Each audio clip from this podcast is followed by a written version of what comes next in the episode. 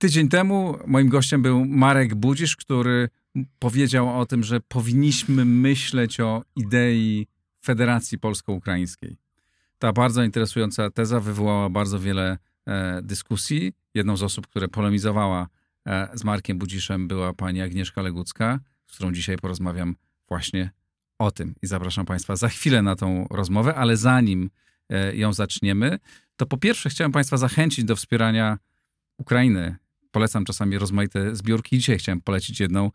Jest taka zbiórka Pomoc Ukrainie i Ukraińcom.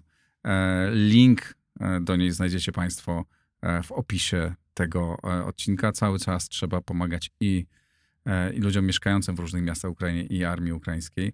To jest jedna z bardzo dobrych, wartościowych zbiórek. Zachęcam do udziału. Zachęcam państwa do subskrybowania moich artykułów, które od niedawna pojawiają się. Wróciłem do pisania. Od 3 tygodni publikuję teksty w moim newsletterze. Serdecznie zapraszam. Możecie państwo zapisać się. Link również pod nagraniem. No i zapraszam do wspierania i dziękuję wszystkim patronom. Dziękuję wszystkim, którzy to robią, bo dzięki wam mogę prowadzić takie debaty, pokazując różne strony. To jedno z niewielu miejsc w polskich mediach, gdzie pokazuję różne sposoby myślenia, różnych ludzi, różne opinie. To miejsce wolne i niezależne. A teraz zapraszam na rozmowę. A oto mecenasi Układu Otwartego. Firma Devtalents, budująca zespoły programistyczne dla klientów z branży finansowej i cyberbezpieczeństwa. XTB, polska platforma inwestycyjna, która umożliwia inwestowanie w akcje i ETF-y bez prowizji w przypadku miesięcznego obrotu nie większego niż 100 tysięcy euro. E2V to polska spółka zajmująca się sprzedażą energii elektrycznej pochodzącej wyłącznie z odnawialnych źródeł. Ongeo.pl, geoportal dostarczający raport o terenie z diagnozą dowolnej działki dla właścicieli, sprzedających lub kupujących.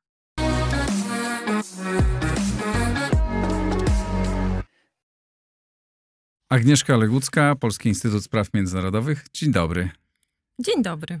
Co z tą federacją? Dlaczego uważa pani, że ten pomysł nie jest dobry? Tak, przede wszystkim bardzo dziękuję za zaproszenie. Ja bardzo dziękuję, że pani przyjęła zaproszenie. Tak. I dziękuję też Markowi Budziszowi za to, że wzbudza debatę i pobudza do dyskusji, dlatego że to nie jest pierwszy raz, kiedy pojawia się ten pomysł. Ja tak też prowokacyjnie nazywam to Budziszem bis z kilku powodów, dlatego że ta debata już się odbyła kilka miesięcy temu. Ona jest jakby w pewien sposób odnowiona w Twitterze i w polskich też mediach, bo ona już się w pewien sposób odnowiła, ale pobudza do myślenia, w związku z czym w pewien sposób też muszę panu Markowi Budziszowi podziękować. Często też pojawia się, że to hejtujemy, jakoś próbujemy dewaluować tę dyskusję albo te pomysły. Nic z tych rzeczy. Natomiast to, co w jakiś sposób chcemy pokazać, dobre i złe strony tego rozwiązania, bo... Mówi pani my, to ma pani na myśli kogo? Osoby, które być może krytykują sam pomysł...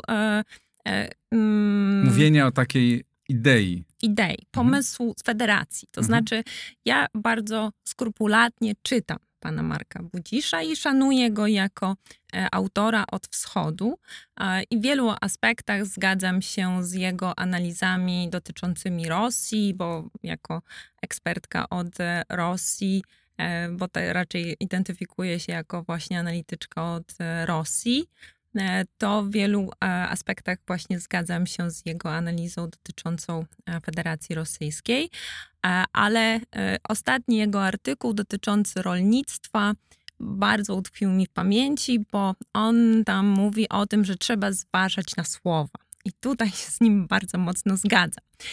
I z tą właśnie myślą przychodzę tutaj do pana, żeby powiedzieć o tym, że trzeba rzeczywiście ważyć słowa, albo przynajmniej myśleć o tych słowach. Więc słowo federacja ma swoje specjalne konotacje i znaczenie w stosunkach międzynarodowych i w tym, w jaki sposób my kreujemy rzeczywistość, bo właśnie słowo federacja konkretne rzeczy znaczy. I mam obawy i w tej krytyce tych pomysłów mam wrażenie, że możemy wylać dziecko z kąpielą, bo w moim przekonaniu, jeżeli będziemy mówić albo lansować tezę o tym, że chcąc mówić o wspólnocie interesów, a będziemy mówić o wspólnocie państw, to nie jest to samo. Tak? Nie mylmy na przykład właśnie pojęć i ważmy słowa. Czyli mówiąc na przykład o federacji, która w moim słowniku politologicznym oznacza dążenie do stworzenia państwa, jeżeli ma ta wspólnota interesów między Ukrainą a Polską, która jest i uważam, jestem propagatorem albo propagatorką tego, żeby właśnie ta wspólnota interesów między Polską i Ukrainą była, bo jest, mamy wspólnego wroga zidentyfikowanego i tak dalej, i żeby ona się pogłębiała, ale celem nie powinno być państwo. A słowo federacja właśnie to znaczy, mamy Rosyjską Federację, mamy Federalną Republikę Niemiec i słowo federacja mi się z tym kojarzy. Ale mamy też, no słusznie, no bo tak, to ona oznacza, ale mamy też pewną ideę federacyjną, tak? Mówimy na przykład o kierunku rozwoju Unii Europejskiej, tak?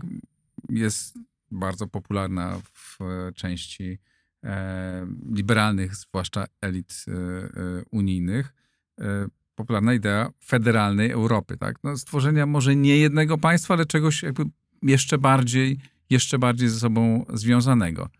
No to też możemy powiedzieć, że jest niebezpieczne. Swoją drogą ja tak uważam, bo jak mówimy o jednym państwie, to zniechęcamy ludzi, bardzo wielu ludzi do Unii Europejskiej. Nie? No i właśnie tutaj też jest pewnego rodzaju mylenie pojęć i znowu przychodzi Legucka i krytykuje.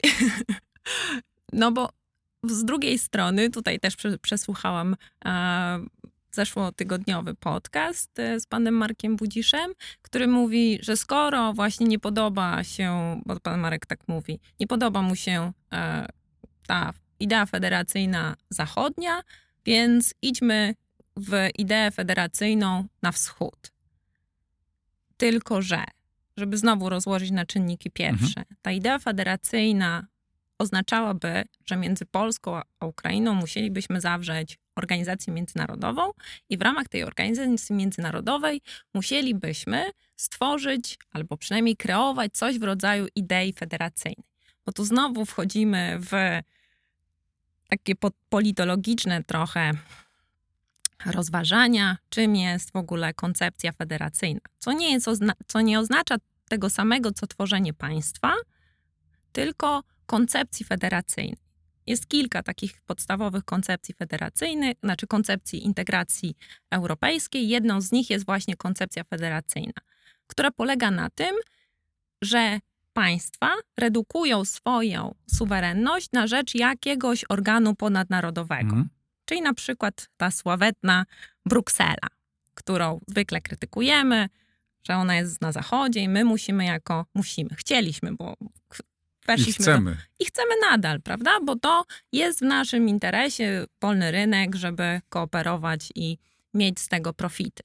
Natomiast w tej w sumie krytyce, bo jako Polacy raczej jesteśmy za tak zwaną Europą ojczyzn. Tak jak de Gaulle kiedyś wymyślił, że są państwa, które dążą do tego, żeby mieć taką ideę federacyjną, na przykład Republika Federalna Niemiec jest raczej za tym, żeby mieć ideę federacyjną, no bo niektóre większe państwa na przykład mają więcej głosów w instytucjach europejskich, no i mają w tym interes, żeby mieć więcej właśnie w koncepcji federacyjnej, mieć po prostu w tym interes. Nam bardziej zależy jako państwu średniej wielkości w tej Unii Europejskiej dążyć do tego, żeby mieć więcej państwo narodowe, żeby mieć więcej kompetencji jako państwo narodowe niż w tej oddawać instytucjom europejskim. Ale na przykład wojna w Ukrainie pokazała, że siła państw narodowych jest jednak ważna, ale instytucji europejskich też. Dlaczego? Dlatego, że można było sankcje chociażby wprowadzić. Po pierwsze sankcje, a po drugie państwa narodowe typu, nie wiem, Niemcy, Francja potrafią robić różne dziwne rzeczy, które nam konkretnie, Polsce, nie bardzo się podobają, ale już instytucje europejskie zachowały się jak trzeba w kontekście wojny w Ukrainie. A niektóre państwa, jak na przykład Francja, potrafi Macron jechać do Chin i robić niekoniecznie konkretnie w naszym interesie fajne rzeczy, a Ursula von der Leyen potrafi zachowywać się jak należy, czyli stawiać takie warunki, pokazywać, że w imieniu Unii Europejskiej pokazuje twarz taką, która rzeczywiście w polskim interesie pokazuje, że my jako Unia Europejska stawiamy twarde stanowisko względem Chin autorytarnych, a Macron zachowuje się jak chłopiec na posyłki względem Xi Jinpinga. Zgadzam się. Nawet zachęcam Państwa do rozmowy, do wysłuchania rozmowy z Jędrzejem Bielewskim na ten temat, która jest już dostępna. No właśnie, więc nawet jeżeli czasem krytykujemy tę Brukselę, to w naszym polskim interesie w niektórych sytuacjach te instytucje europejskie, ta Bruksela, którą czasem krytykujemy, jest w naszym interesie. Więc mimo różnych, czy to koncepcji federacyjnej, czy funkcjonalnej, bo są one różne, czasami te instytucje europejskie też są w naszym interesie. Jak najbardziej.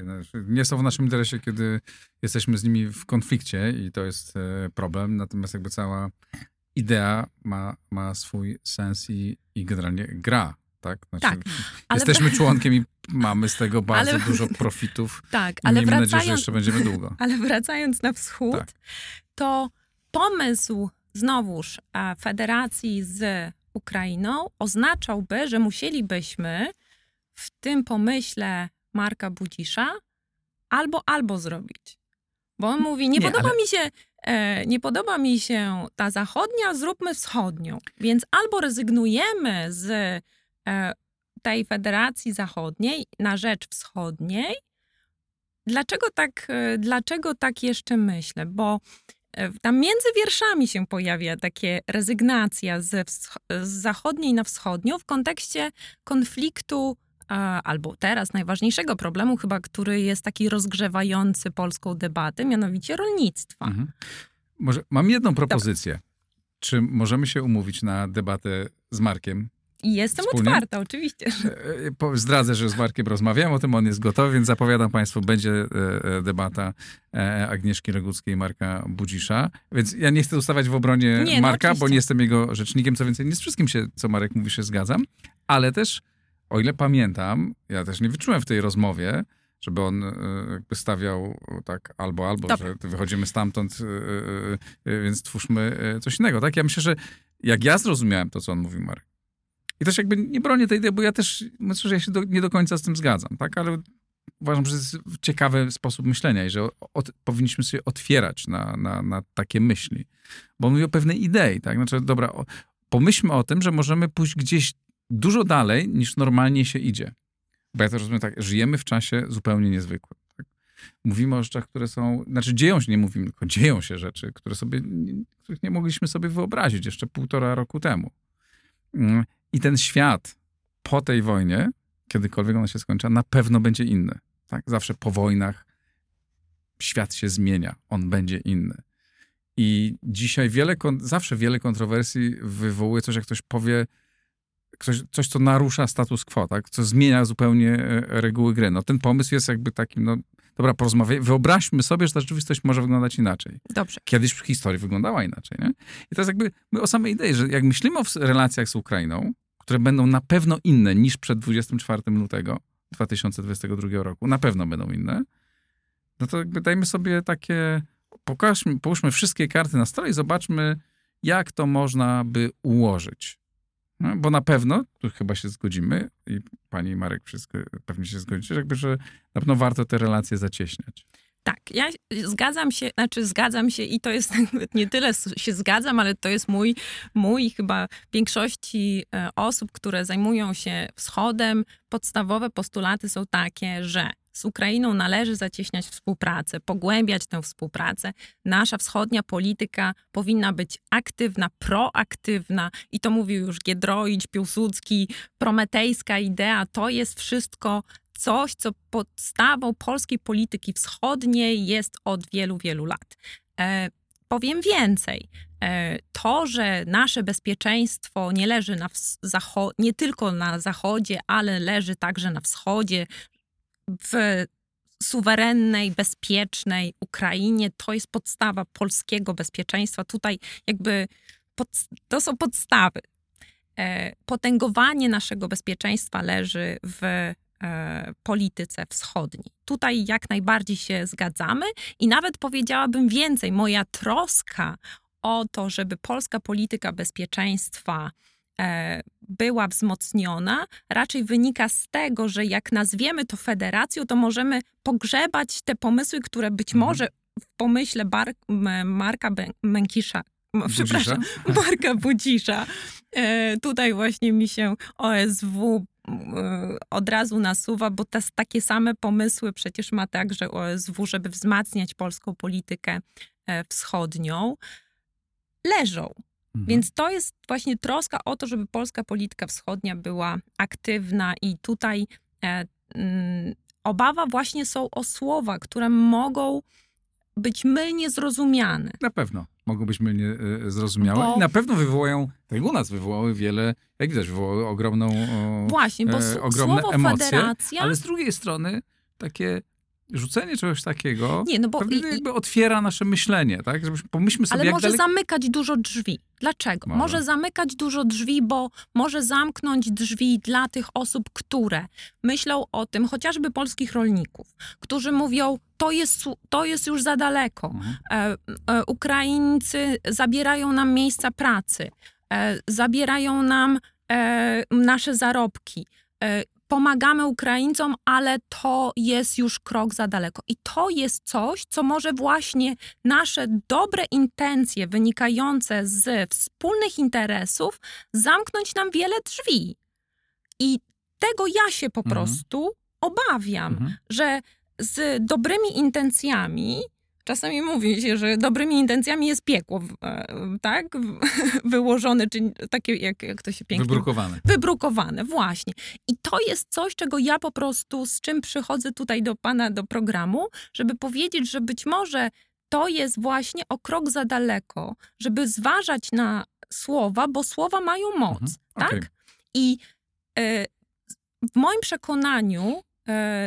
Pomysły Marka Budzisza o tym, że proaktywna polityka wschodnia Polski z promocją polskiego biznesu na wschodzie, z promocją polskiej polityki dyplomacji i ja rozumiem, że intencje polskiej polityki wschodniej powinny być bardziej otwarte na wschód, to jest coś, z czym powinniśmy wychodzić, dodebatować, rozmawiać. Nawet powinniśmy debatować o scenariuszach negatywnych, jak rozumiem, w pomysłach Marka Budzisza też się pojawiają, o scenariuszach negatywnych, co się stanie z Unią Europejską, jeżeli może się na przykład rozpaść, albo mogą się scenariusze pojawić negatywne, które ja na przykład wyczytuję z tych pomysłów, o których nie rozmawialiśmy jeszcze. No ale nie możemy wykluczyć tego. Nie możemy oczywiście wykluczyć. To nie jest oczywiście zły scenariusz, tu się zgodzimy w pełni. Tak. Ale on nie jest zupełnie...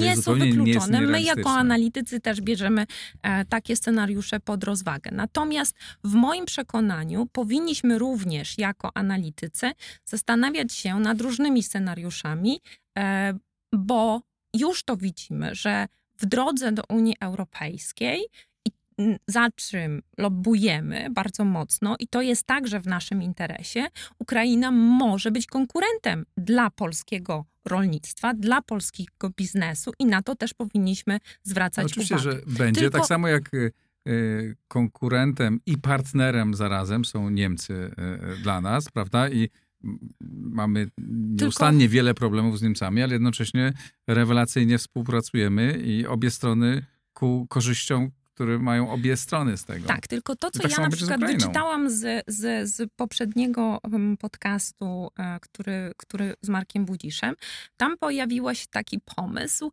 że my powinniśmy deregulować pewne nasze rozwiązania, chociażby jeżeli chodzi o rolnictwo, co w przekonaniu, także ja wyczytuję w pewien sposób jakby już rozwiązania wychodzenia z Unii Europejskiej albo już nie istnienia z Unii Europejskiej, bo trochę trudno mi jest wyobrazić sobie sytuację, kiedy my już nie będąc w Unii Europejskiej możemy deregulować sobie pewne rzeczy. Raczej szłabym w kierunku wprowadzania ukraińskiego rolnictwa do Unii Europejskiej i jeszcze nie wejścia do Unii Europejskiej, bo to będzie bardzo długi proces. Bo to, na czym tracą też teraz polscy rolnicy, to właśnie na konkurencyjności między tym, co Ukraińcy oferują, czyli tanim ukraińskim rolnictwie, nie tylko wynikającym z wielkoobszarowych gospodarstw ukraińskich, które są ogromne w porównaniu do polskich rolników, prawda, rozdrobnienia polskiego rolnictwa, ale dwóch rzeczach, tak? Używania pestycydów, które są po prostu niedozwolone dla polskich rolników, tak? No bo mamy normy unijne, to wszystko latają drony i tak dalej. I sprawdzają normy, jakie mają ograniczenia polscy rolnicy, i GMO. Mhm. To są dwie rzeczy, które polscy rolnicy nie mogą stosować, bo mamy normy środowiskowe, unijne, ale właśnie regulacje, które w procesie wejścia do Unii Europejskiej ukraińscy rolnicy będą musieli wprowadzić. Czyli w moim przekonaniu wchodzenie Ukrainy do Unii Europejskiej wyrówna te nierówności, zwiększy cenę tego produktu, który będzie musiał być wprowadzony na polski rynek. Nie tylko cła, bo cła właśnie, no owszem, zwiększą cenę, ale na to na razie nie pozwala Unia Ale myślę, że tu nie ma żadnego sporu, akurat w Polsce, i myślę, że no nie wiem, jak spotkałem się z Markiem wspólnie, pogadamy, ale myślę, że wszyscy się zgadzamy co do tego, że w naszym interesie jest to, żeby Ukraina weszła do Unii Europejskiej jak najszybciej, między innymi po to, żeby wprowadziła rozmaite regulacje, które obowiązują u nas i które nas z jednej strony otworzy się dla nas olbrzymi rynek i olbrzymie szanse dla polskiej gospodarki i do inwestowania tam, i do sprzedawania swoich produktów, no ale również zabezpieczy nas przed taką konkurencją, kiedy rzeczywiście te siły są nierówne, tak? Ale co nie zmienia tego, że być może, ja nie jestem ekspertem od rolnictwa, no powinniśmy się przygotować do tego, żeby właśnie no, nasze farmy też były większe i bardziej odporne, ale to jest zupełnie osobny temat. Może zostawmy to rolnictwo. Porozmawiajmy o tym, jak daleko ta nasza współpraca powinna pójść. Nie nazywając tego, co będzie na końcu. Bo Marek też mówi, że to jest pewna idea, żebyśmy... Ruch. Sobie, on to nazwał, ważny jest ruch. Tak. No bo na pewno będziemy się mierzyć i powinniśmy się mierzyć i być gotowi na to i mieć taką otwartość, być proaktywni w tym, żeby to nie było po prostu, no dobra, kolejny sąsiad, tak, z którym sobie współpracujemy, tylko czujemy, że to jest historyczny moment, kiedy możemy dużo bardziej zacieśnić swoje relacje. No powstawał, nie wiem jaki jest los tego, bo chyba coś gdzieś utknęło, ten projekt traktatu polsko-ukraińskiego, który ma nas, no już być takim krokiem, no właśnie na tej drodze, tak? Z tego co słyszałem, jak on miał wyglądać, to miał iść dalej niż traktat elizejski, który bardzo zbliżył Francję i Niemcy. Co pani o tym sądzi? No właśnie i to jest coś, co w moim przekonaniu my w ogóle nie doceniamy. Znaczy inaczej, mamy trochę takie polskie podejście, że wystarczy nas poklepać po ramieniu i my już jesteśmy usatysfakcjonowani. I nie potrafimy oddzielić symboli od interesu. Mianowicie rzeczywiście i Ukraińcy są trudnym i będą trudnym partnerem Oczywiście. Dla Polski. I bardzo asertywnym partnerem. I to już pokazali nie tylko w stosunku do Polaków, ale też w stosunku do Amerykanów. Ja wielokrotnie spotykam się z tezą, że Ukraińcy są twardym partnerem w rozmowach dyplomatycznych. To pani mówi Amerykanie, bo wiem, że pani była niedawno w Stanach. Byłam. To słyszała pani to? Tak, tak, są trudnym partnerem. Ale co to znaczy są trudnym? Ponieważ wiedzą jak negocjować, wykorzystują bardzo dobre swoje soft power, które mają w różnych organizacjach prospołecznych. Najpierw organizują w mediach społecznościowych poprzez różne kanały swojego, nie powiem lobby, tylko bardzo dobrego PR-u, które otacza ukraińską sprawę, która jest ważna dla Amerykanów. Stała się ważna poprzez wojnę w Ukrainie, ważną wojnę i to się stało kwestią amerykańskiej polityki wewnętrznej, partii demokratycznej. I w związku z tym też Amerykanie, a w szczególności demokraci, dla nich to też stało się ważne. Ale mówili ci Amerykanie, mówili pani, że no, są trudni, bo są świetnie przygotowani, są bardzo efektywni i mówili to z szacunkiem? Czy raczej taki męczący, upierdliwy partner, z którym ciągle mamy jakieś problemy, musimy się nimi zajmować, chcielibyśmy mieć wreszcie spokój? Nie, amerykańska polityka została też uwiązana w Europie i to jest coś, na czym my też powinniśmy, na razie korzystamy, ale to nie jest a nie jest to wieczne. I w moim przekonaniu naszą racją stanu powinno być jak najkorzystniejsze, największe wykorzystanie tego momentu, ponieważ sytuacja może się zmienić. Pewnie. I w tej koncepcji też naszej aktywnej polityki wschodniej to, czego mi też brakuje, to właśnie Amerykanów. W naszym interesie cały czas leży to, żeby Amerykanie pozostali w Europie. A ja wiem, że my trochę korzystamy w pewien sposób na tym, że zagrożenie rosyjskie jest ważne dla Amerykanów i oni, mimo tego, że są skoncentrowani na Pacyfiku i zagrożeniu chińskim, to uświadomili sobie bardzo wyraźnie, że jeżeli nie pokażą Chińczykom na przykładzie rosyjskim, co może się wydarzyć, to tylko dlatego w sumie wrócili bardzo mocno do Europy, ale bez amerykańskiego leadershipu to będzie bardzo ciężko też spoić i Unię Europejską w tej walce. My naprawdę A jak wiemy, Unia Europejska, w każdym razie niektóre państwa, czy główne państwa europejskie, niespecjalnie na ten amerykański leadership czekają. Tak. I co gorsze, bo gdyby nie czekali, mówią, no to my bierzemy ten leadership na poważnie. Wydajemy pieniądze na armię, budujemy zdolności do działania, ale to wygląda w ten sposób. Mówimy, nie chcemy Amerykanów, ale nic innego za to nie proponujemy. Tak, ale to jest ten dylemat, czy my jako ta Polska samodzielnie jesteśmy w stanie, uważam, że nie jesteśmy w stanie pociągnąć całości naszego mocarstwowego myślenia o sobie. No nie jesteśmy takim państwem, które ma takie możliwości bez Unii Europejskiej, bez amerykańskiego przywództwa w Europie. Więc a też dlatego mamy bardzo dużo do zrobienia i też to partnerstwo polsko-ukraińskie, nazwijmy na razie je tak, jest, może odegrać tak ważną rolę w tym całym procesie. Tak, bo tam się to wszystko krzyżuje. Tak, ale Ukraina musi nie tylko wygrać wojnę z Rosją i obronić w największym kształcie swoją integralność terytorialną, jaką udaje się wykroić w tym roku, bo to jest chyba ostatni rok, kiedy będzie w stanie to zrobić w takim największym, w największych możliwościach, ile odbudować państwo ukraińskie, a to są według danych Banku Światowego 450 miliardów dolarów, czyli 2 razy PKB rosyjskie sprzed inwazji. Oczywiście.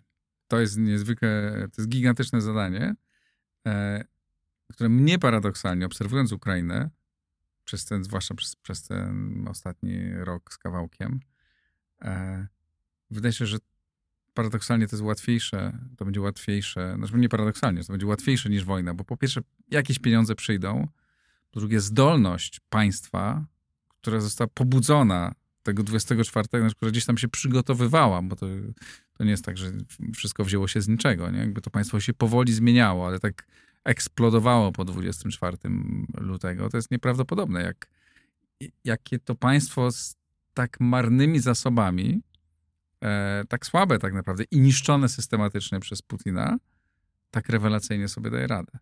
czy ten system energetyczny działa, to jest, powiedzmy, Nagroda Nobla.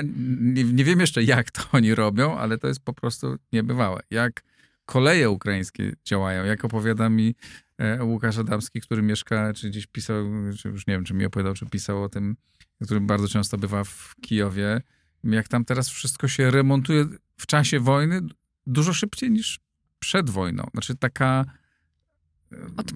odporność się pobudziła, tak. Nie? No i często jest tak, że po wojnie państwa jakby rozpędzają się. Nie? Przykład Niemiec, Korei, różne zupełnie przykłady, tak, ale jeżeli ten proces idzie dobrze, to jest olbrzymia szansa dla państwa. Dlatego wierzę, że Ukraina jest, ma potencjał do tego, żeby się odbudować, dobrze się odbudować i żeby być atrakcyjnym partnerem.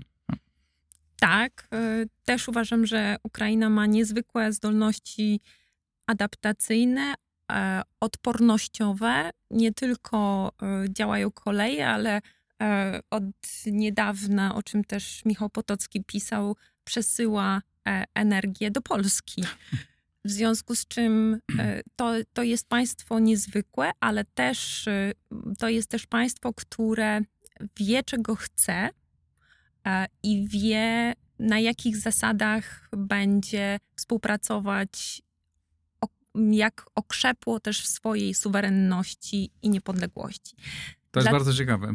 Jak oni, pani zdaniem, myślą o tym, o czym my w tej chwili rozmawiamy? No właśnie, i to jest chyba podstawowe pytanie, od którego moglibyśmy zacząć chyba, albo powinniśmy nawet zacząć tę rozmowę, dlatego że to, w jaki sposób my mówimy o, nie wiem, wspólnym państwie albo właśnie federacji, powinniśmy zacząć, czego Ukraińcy chcą.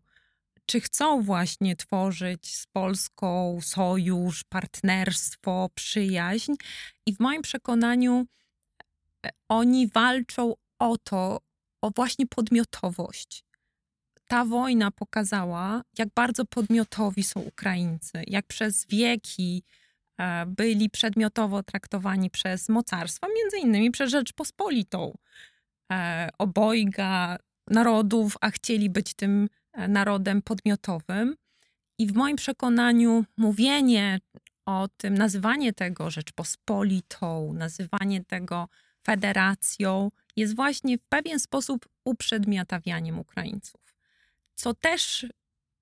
To zależy, w jaki sposób się o tym mówi. Ja nie słyszę, żeby tu ktoś mówił o tym z poczuciem takiej wyższości, chęci narzucania. Ja nie mówię o tym, ale nawet nazywanie tego Rzeczpospolitą w pewien sposób zanika słowo Ukraina.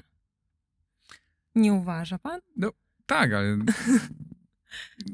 Znaczy, po pierwsze, ja wcale nie jestem, trochę kontruję panią, nie ma Marka, tak? Będziemy rozmawiać ja nie do końca, z Markiem, ja tak. Też, federacja, myślę, że to jest krok, znaczy dzisiaj, że trudno mi sobie to wyobrazić, ale też zawsze sobie zakładam to i zawsze szanuję ludzi, którzy mówią nowe rzeczy, no bo wiele rzeczy, które się zdarzyły w historii, trudno nam było sobie wyobrazić. I są pewni wizjonerzy, którzy czasami przedstawiają jakiś projekt, koncept, który wydaje się rewolucyjny, trudny, niemożliwy do realizacji, a potem on się dzieje. Nie? Więc też dobrze o tym myśleć. Ja uważam, że to jest duża wartość. Zgadzam się z tym, że są w tym niebezpieczeństwa i że one mogą zrazić niektórych Ukraińców albo wystraszyć niektórych Polaków. Niemniej uważam, że lepiej rozmawiać o tym niż nie rozmawiać, żeby sobie przynajmniej przeanalizować wszystkie opcje, że kiedy siądziemy do tego, będziemy siadać, bo już siadamy do stołów, tak, z Ukraińcami, żeby myśleć sobie, no dobrze, to robimy ten krok w tym kierunku, w tym, tak, nie mówimy, że już dzisiaj mamy się umówić na to czy na to. Bo moje pytanie, dwa pytania do temu, od którego odeszliśmy, to było pytanie o traktat. No bo to jest taki pierwszy konkret, tak. Nie? Który... Nie wiem, czy już jest na stole, czy on został przekazany. Chyba nie został, bo nie słyszałem, ale gdzieś tu... W moim przekonaniu on był przygotowywany na to spotkanie z prezydentem Zełeńskim, ale nie udało się go chyba dopiąć do tego momentu. Ale są rozmowy na temat właśnie możliwości ekshumacji po stronie ukraińskiej, która jest ważna dla naszej tożsamości i dla naszych kwestii, które... bolą Polaków. Kwestia Wołynia, To jest coś, czego cały czas ukraińska strona, mimo tego, że jest chyba najlepszy moment na to, żeby powiedzieć sobie, żeby to nie rozdzierało polsko-ukraińskich stosunków. I ja zdaję sobie sprawę, że sytuacja wojny to być może nie jest najlepszy moment, bo umierają Ukraińcy. No, trzeba utrzymać jedność, nie? Tak politycznie trzeba, można sobie wyobraźć, dobra, Załęski się dobra, ja wiem, że to zrobię, muszę to zrobić, ale kurde, no nie teraz, tak? Teraz muszę ich mobilizować, żeby się nie ma dobrego momentu. Potem będzie odbudowa i też będzie trudny moment. Będzie Załęski walczył o to, żeby utrzymać władzę polityczną. Potem będzie najtrudniejszy dla niego moment, bo w moim przekonaniu euforia wojenna i uważam, że chyba nie było lepszego prezydenta na czas wojny niż Załęski, bo on przed wojną nie był bardzo popularny w Ukrainie. On jest politykiem, który jest takim politykiem jednoosobowym jednak, czyli trudno mu budować koalicję. Jego ekipa na to narzekała, też dziennikarzom było ciężko do niego dotrzeć, a teraz fantastycznie się sprawdza. Na trudne chwile budują przywódców liderów. Niewątpliwie. I teraz nikt nie może powiedzieć, że on się nie sprawdził. Ma zdolności, których nikt nie miał. Nie przypuszczał nawet, że będzie miał takie podczas kryzysu. Ale wróćmy do tego traktatu. Tak. Co pani o tym sądzi? Czy po pierwsze nie znamy szczegółów, znaczy może pani zna, bo domyślam się, że również jakieś założenia były w kręgach. Nie widziałam dokumentu. Okay. Jak pan mnie o to pyta. Z tego, co słychać z różnych miejsc, tak, że to ma być coś, co bardzo mocno instytucjonalizuje tę współpracę. Tak. Tak? Znaczy, że my określa. Rządy muszą być wspólne posiedzenia tam dwa razy do roku, tak? Ministerstwa muszą się kontaktować, to tu trzeba konsultować, że nawet jak jest gorzej, moim zdaniem to jest bardzo dobre, bo to jest tak jak, nie wiem, z Grupą Wyszehradzką, tak? Tak, już oczywiście jest w bardzo trudnym momencie, nie wiadomo, czy przetrwa, w takim kształcie, jaki przetrwa, ale pomysł taki, że pewne rzeczy instytucjonalizować, nawet jeżeli w Czechach rządzi partia lewicowa, w Polsce prawicowa, a na Słowacji jeszcze jakaś inna, na Węgrzech jeszcze jakaś inna, to jakby to machina działa. Prawda? I to utrwala te relacje. To rozumiem, że tu jest też taka intencja, tylko nawet jeszcze głębsza. No samo to, żeby przynajmniej premier jednego bądź drugiego państwa przyjeżdżali do siebie regularnie, bo tego brakowało w ostatnich latach między Polską a Ukrainą, a nasz system państwowy tak działa, że najważniejsze decyzje w państwie podejmuje Rada Ministrów, a w szczególności premier. Jeżeli to zostanie zapisane w tym traktacie, to będzie znaczyło, że stosunki polsko-ukraińskie są na bardzo wysokim poziomie. Tak, no i te posiedzenia rząd, nie tylko premierów, tak, ale posiedzenia rządów, które ale tak jak mówię, no tutaj akurat w polsko-ukraińskich stosunkach często były posiedzenia ministrów na różnych szczeblach, czy do spraw edukacji, czy do spraw szkolnictwa i kultury. To było na poziomie niższym. Natomiast najważniejsze decyzje w państwie podejmował premier, a tutaj, jeżeli chodziło o stosunki polsko-ukraińskie, to bodajże przez 7 lat nie było tych wizyt. Dopiero kiedy była groźba wojny, to udał się premier Morawiecki do... Jeżeli mówimy o tej naszej, o idei bliskiej współpracy, federacji, nie federacji, czymkolwiek to będzie. I to wywołuje tyle emocji zrozumiałych, bo mówimy o zmianie czegoś, co jest bardzo utrwalone, zrozumiałe i tak dalej. No to jeśli myślimy, że jak ta wojna się skończy i tam sobie podpiszemy coś z Ukrainą, to że będzie już spokój, tego nie będzie. Bo jest jeszcze jeden kraj obok Ukrainy, w którym będzie się toczyć coś, nie wiemy co, mówię o Białorusi, który jest fundamentalnie ważny tak samo albo jeszcze ważniejszy, tak? Bo albo tam wjedzie Rosja i to będzie po prostu republika, czy quasi-republika, dużo jest quasi-republika, ale będzie jeszcze bardziej quasi-republika. Ale to tak się łatwo nie stanie, bo zapewne Białorusini walczący na Ukrainie będą chcieli walczyć o Białoruś. To zapowiadali, tu miałem rozmowę z żołnierzem białoruskim, który o tym mówił, że Pułk Kalinowskiego, właściwie no teraz jest po to, żeby się przyjrzeć Ukrainie, ale jakby ich nie mówił, że rozważają. Ich celem jest to, żeby potem wejść na Ukrainę. Oczywiście on jest niewielki, stosunkowo niewielki, no ale pewnie urośnie, pewnie dołączą Ukrainę. Będzie się tam działo. Co do tego ja nie mam wątpliwości. Nie?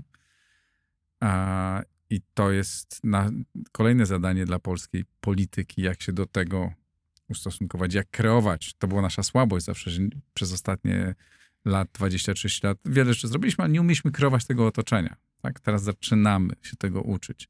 No i w dramatycznych okolicznościach. I jak kreować to otoczenie, jak budować większy wpływ na to, co będzie się działo na Białorusi. No ja tutaj się zgodzę z moją przedmówczynią, która często tutaj u pana jest, a Anną Marią Dyner, że dopóki się nie zmieni nic w Rosji, to na Białorusi też raczej specjalnie się chyba nic nie wydarzy. Ale może uzupełnię tylko to, że oprócz Białorusinów walczących w Ukrainie są też Rosjanie, którzy walczą i zmagają się również z Rosjanami po stronie ukraińskiej, czyli też uważają, że zaraz po wygranej Ukrainy przyjdzie czas na Rosję. A z tą tylko różnicą, że uważają, że muszą zawsze mieć granat przy sobie, bo jak zostaną pojmani do niewoli, to nie będzie żadnego miłosierdzia Rosjan nad nimi. Zostaną od razu zamordowani albo będą brutalnie torturowani. To są różne odłamy tych legionistów, jak to oni określają siebie legionem, ale też uważają, że wygrana Ukrainy to będzie początek albo rozpadu Federacji Rosyjskiej po różnych tam szwach narodowych i tak dalej.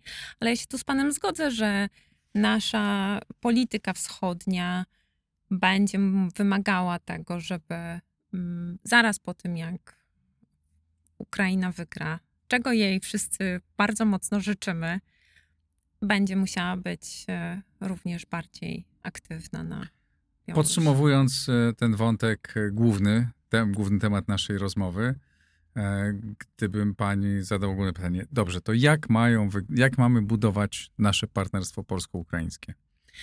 No przede wszystkim musimy... Jak daleko ono powinno zajść?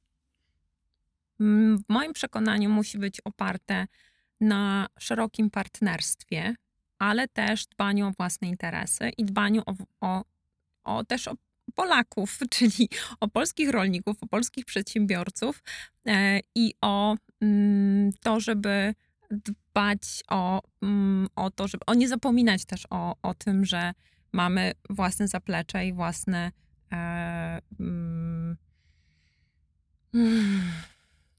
własne też rzeczy, które musimy mieć na uwadze, chcąc pomagać, bo czasem pomagając możemy zaszkodzić chociażby polskim rolnikom, bo rzeczywiście tutaj było wiele elementów, które zaniedbano i w pewien sposób, tak czego ja się obawiam, chociażby w kontekście tego, czego na przykład co rosyjska dezinformacja może wykorzystać przeciwko Ukraińcom, to rozdrapywania elementów, które mogą poróżnić znowu Polaków i Ukraińców w kontekście zboża, o którym rozmawialiśmy. Musi być to polityka oczywiście proaktywna, ale nie na siłę. Myślę, że zważając oczywiście na słowa, których używamy i definicje, których używamy, ta polityka będzie małymi krokami dążyć do tego, żeby Ukraina weszła do Unii Europejskiej, żeby weszła do NATO, bo będzie zawsze buforem przed imperialną Rosją, która pozostanie naszym zagrożeniem. Ona nie zniknie z mapy. Musimy zabezpieczyć się przed tym państwem. Im bardziej będziemy bezpieczni, Amerykanie musimy tak zrobić, żeby pozostali z nami w tej części świata. Jeżeli to się uda, to będzie pozytywny scenariusz. Ale musimy się oczywiście przygotować na scenariusze negatywne, czyli dekompozycji struktur euroatlantyckich. Powinniśmy im przeciwdziałać, bo to nie jest w naszym interesie, żeby one się rozpadły. Ale to prawdopodobnie, mam nadzieję, być może porozmawiamy sobie podczas debaty z panem Markiem Budziszem. Tak jest. Bardzo pani dziękuję. To ja dziękuję za zaproszenie. Bardzo to była ciekawa rozmowa i już zapraszam państwa na kolejną rozmowę, debatę z Markiem Budziszem. Myślę, że będzie równie ciekawie, a może bardziej. Może jeszcze na pewno temat współpracy polsko-ukraińskiej będzie wracał na pewno w Układzie Otwartym wiele razy. Będę o tym mówił, bo to bardzo ważne. Tylko, że najpierw musimy wygrać wojnę po to, żeby można było rozmawiać o tym, co będzie po wojnie. Dziękuję bardzo wszystkim. Subskrybujcie mój newsletter. Zapraszam serdecznie. Przypominam, link jest pod nagraniem. Wspierajcie na Patronite. Dziękuję patronom, dziękuję wszystkim. Do zobaczenia, do usłyszenia.